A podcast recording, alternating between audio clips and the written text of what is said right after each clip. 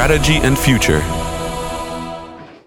Dzień dobry, dzień dobry. Już zadam to pytanie chyba mm, tradycyjnie. Co słychać w wielkim świecie? Tak jest. Dzień dobry, pani redaktor. Mm, zacznijmy może od Moskwy, bo to właśnie w niej w ubiegły piątek, a właściwie w poprzedni piątek, nie ten ostatni, funkcjonariusze rosyjskiej Federalnej Służby Bezpieczeństwa aresztowali członków grupy hakerskiej Revil. Przypomnijmy, że grupa ta, Revil, oskarżana jest o przeprowadzenie szeregu ataków na funkcjonujące czy na prowadzące działalność w Stanach Zjednoczonych firmy. Był to m.in. Producent, producent mięsa JBS w maju ubiegłego roku, firma dostarczająca rozwiązania IT Kaseya dwa miesiące później w lipcu. E, Revil oskarżana jest również o, o wspieranie mm, grupy DarkSide, która stała za majowym atakiem na aeropociąg Colonial Pipeline. Przypomnijmy, że mm, wówczas doszło do sparaliżowania dostaw, e, dostaw ropy na właściwie całym wschodnim wybrzeżu Stanów Zjednoczonych. Revil, której działania siłą rzeczy odbiły się szerokim echem e, na świecie, zniknęła z internetu w lipcu 2021 roku. Natomiast y, w toku operacji cały czas istniała, cały czas jej, jej członkowie mm, nie byli aresztowani. E, w toku operacji FSB przeszukała łącznie 25 lokalizacji w Moskwie. Aresztowała 14 osób oraz zajęła mienie o wartości 500 tysięcy euro i 600 tysięcy dolarów w gotówce. Zdaniem BBC wkrótce po aresztowaniu FSB oświadczyło, że operacja była możliwa dzięki danym przekazanym jej przez y, przedstawicieli Stanów Zjednoczonych oraz na ich prośbę. Co więcej, tym razem zdaniem amerykańskich mediów, wysocy stopnie przedstawiciele prezydenckiej administracji mieli potwierdzić, że jeden z zatrzymanych w piątek hakerów miał być odpowiedzialny za atak, bezpośrednio odpowiedzialny za atak na Colonial Pipeline. Oczywiście nie jest możliwe, aby zbiegiem okoliczności było zatrzymanie członków Revil w tak newralgicznym momencie nie tylko w trakcie poważnego kryzysu na Ukrainie, ale również tego samego dnia, gdy Rosjanie przeprowadzili atak hakerski na ukraińskie instytucje. Tu warto wspomnieć, że kwestia ataków przeprowadzonych przez wywodzące się z Rosji grupy hakerskie była wielokrotnie poruszana przez urzędującego prezydenta USA Joe Bidena, w tym chociażby podczas ubiegłorocznych rozmów w Genewie, oraz była przedmiotem dialogu strategicznego pomiędzy Moskwą i Waszyngtonem. Dialogów, jak widać, przynosi niekiedy wymierne efekty na co wskazują zresztą umowy, y, zresztą postępy w negocjacjach nad przywróceniem do życia umowy JCPOA. Bowiem, jak informowały w dobiegającym tygodniu media, dobiegającym końcu tygodniu media, i jak potwierdzili w wypowiedziach prasowych zarówno Antony Blinken, jak i prezydent Biden, coraz bliżej jest zawarcie porozumienia w sprawie przywrócenia do życia porozumienia mm, z Iranem, porozumienia JCPOA. Zdaniem głównego negocjatora ze strony Iranu, znaczna część tekstu porozumienia została już opracowana i uzgodniona przez wszystkie strony. Jedną z kwestii spornych pozostają żądania Teheranu, aby nowe porozumienie zawierało zapisy uniemożliwiające e, przyszłym prezydentom Stanów Zjednoczonych powtórzenie manewru, który w 2018 roku wykonał Donald Trump, a więc jednostronnego wycofania się z porozumienia. Jednocześnie odpowiednie umocowanie tego rodzaju traktatów w prawie USA będzie wymagać zgody dwóch, trzech, dwóch trzecich e, członków Senatu Stanów Zjednoczonych, a tym samym prawdopodobnie nie będzie możliwe. Zdaniem komentatorów spośród państw biorących e, udział w negocjacjach najbardziej na ich szybkiej konkluzji zależy Chinom oraz Rosji. Dodajmy, że w przyszłym tygodniu Moskwa odwiedzi nowo wybrany prezydent Iranu Ebrahim Raisi.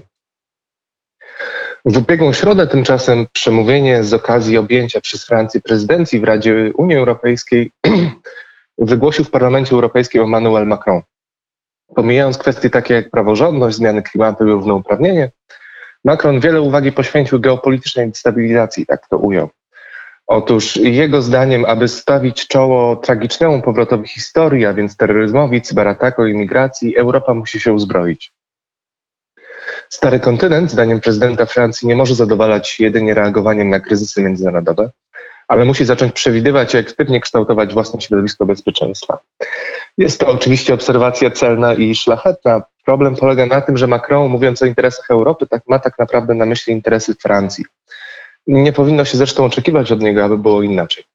Trudno bowiem wysnuć inny wniosek, zważywszy, że wyliczając wyzwania stojące przed Unią Europejską w jej bezpośrednim sąsiedztwie, Macron wymienia jako pierwszy obowiązek zaproponowania Afryce nowego sojuszu.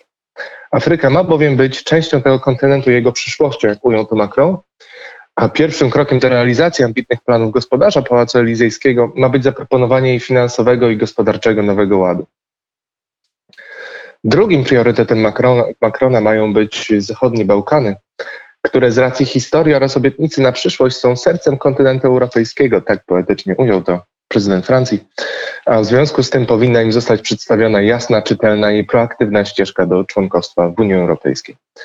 Trzecim priorytetem są relacje, po raz kolejny wypada zapytać, relacje Francji czy Unii Europejskiej z Wielką Brytanią, które muszą powrócić na ścieżkę zaufania, jak to ujął Macron, z której jego zdaniem zboczyły w związku z protokołem irlandzkim oraz prawami naszych rybaków.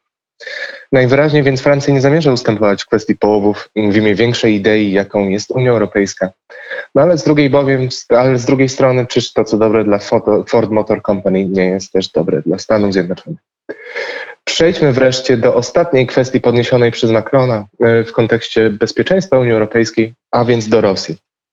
Macron uważa, że jakikolwiek plan utworzenia stabilnej architektury bezpieczeństwa w Europie będzie możliwy jedynie w toku podjęcia dialogu oraz współpracy z Rosją i stworzenia dzięki temu zrównoważonego systemu e, balansowania.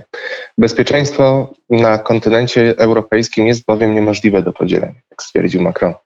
Powstać musi więc europejski porządek oparty na zasadach i wartościach, nie wymierzony w Rosję ani nie zorganizowany bez jej udziału, ale raczej zorganizowany z pełnym jej uczestnictwem i obecnością oraz taki, którego Kreml jest integralną częścią. Innymi słowy, Macron otwarcie zaprosił w Parlamencie Europejskim Rosję do udziału w Europejskim Koncercie Mocarstw. Rosja oczywiście chętnie weźmie udział w owym koncercie, natomiast z samej istoty koncert ten zakłada, że Moskwa będzie miała prawo do kształtowania rzeczywistości w swoim sąsiedztwie, a więc na Ukrainie czy na Białorusi. No i wreszcie wymaga ta koncepcja również, aby architektura ta była stabilna, a w związku z tym konieczne jest, aby zneutralizowane zostały te państwa, które mogłyby doprowadzić do jej zachwiania i zdestabilizowania, a więc przede wszystkim Rzeczpospolita. Wydaje się, że prezydent Macron jest gotowy na to poświęcenie.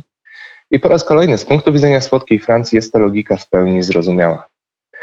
Wróćmy do przemówienia w Parlamencie Europejskim. W kontekście kryzysu na Ukrainie Macron zaproponował, aby w, w przeciągu następnych kilku tygodni Europejczycy opracowali propozycję wypracowania nowego porządku międzynarodowego, międzynarodowego w Europie, która to propozycja miałaby następnie zostać przedstawiona naszym sojusznikom w NATO, czy też Stanom Zjednoczonym, a następnie przedłożona Rosjanom.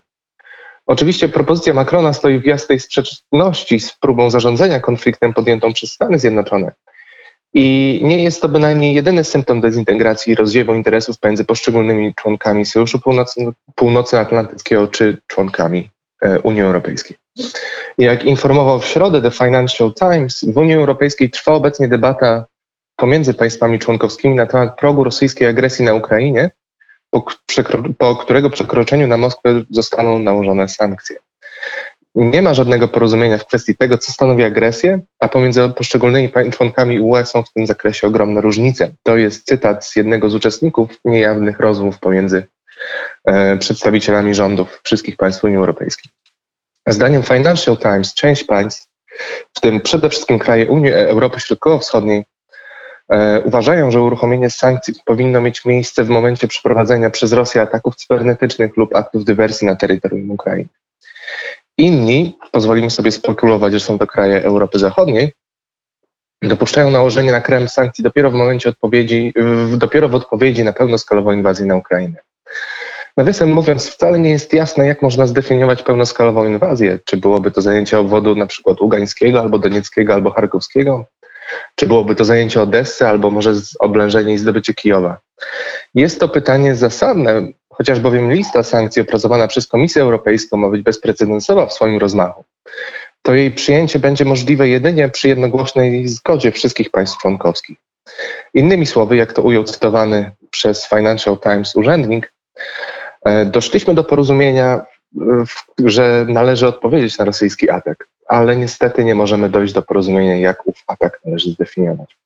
Kończąc, dodajmy, że rozmowy te zorganizowane zostały przez Francję, no i być może w tym kontekście ich przebieg dziwi nie, nieco mniej. W ostatnim Weekly Brief pisaliśmy również znacznie szerzej o tym, co wydarzyło się na Ukrainie. Chociażby wspomnieliśmy o przemówieniu Joe Bidena czy o rozmowach Blinken-Ławrow. No ale wyszliśmy również poza ten temat. Opisywaliśmy, opisywaliśmy ataki dronowe na Zjednoczone Emiraty Arabskie, kolejne próby rakiet balistycznych w wykonaniu Korei Północnej, czy też próby negocjacji przyszłości relacji handlowych pomiędzy Chinami a Stanami Zjednoczonymi. Jeżeli chcieliby Państwo dowiedzieć się więcej na wszystkie te tematy, zachęcamy do lektury Weekly Brief na stronie e, strategyandfuture.org. Dziękuję bardzo. Dziękuję bardzo. To odniesienia do Weekly Brief e, także na portalu wnet.fm. Gościem e, Kuriera w samo południe był Albert Świdziński, dyrektor Biura Analiz Strategy and Future.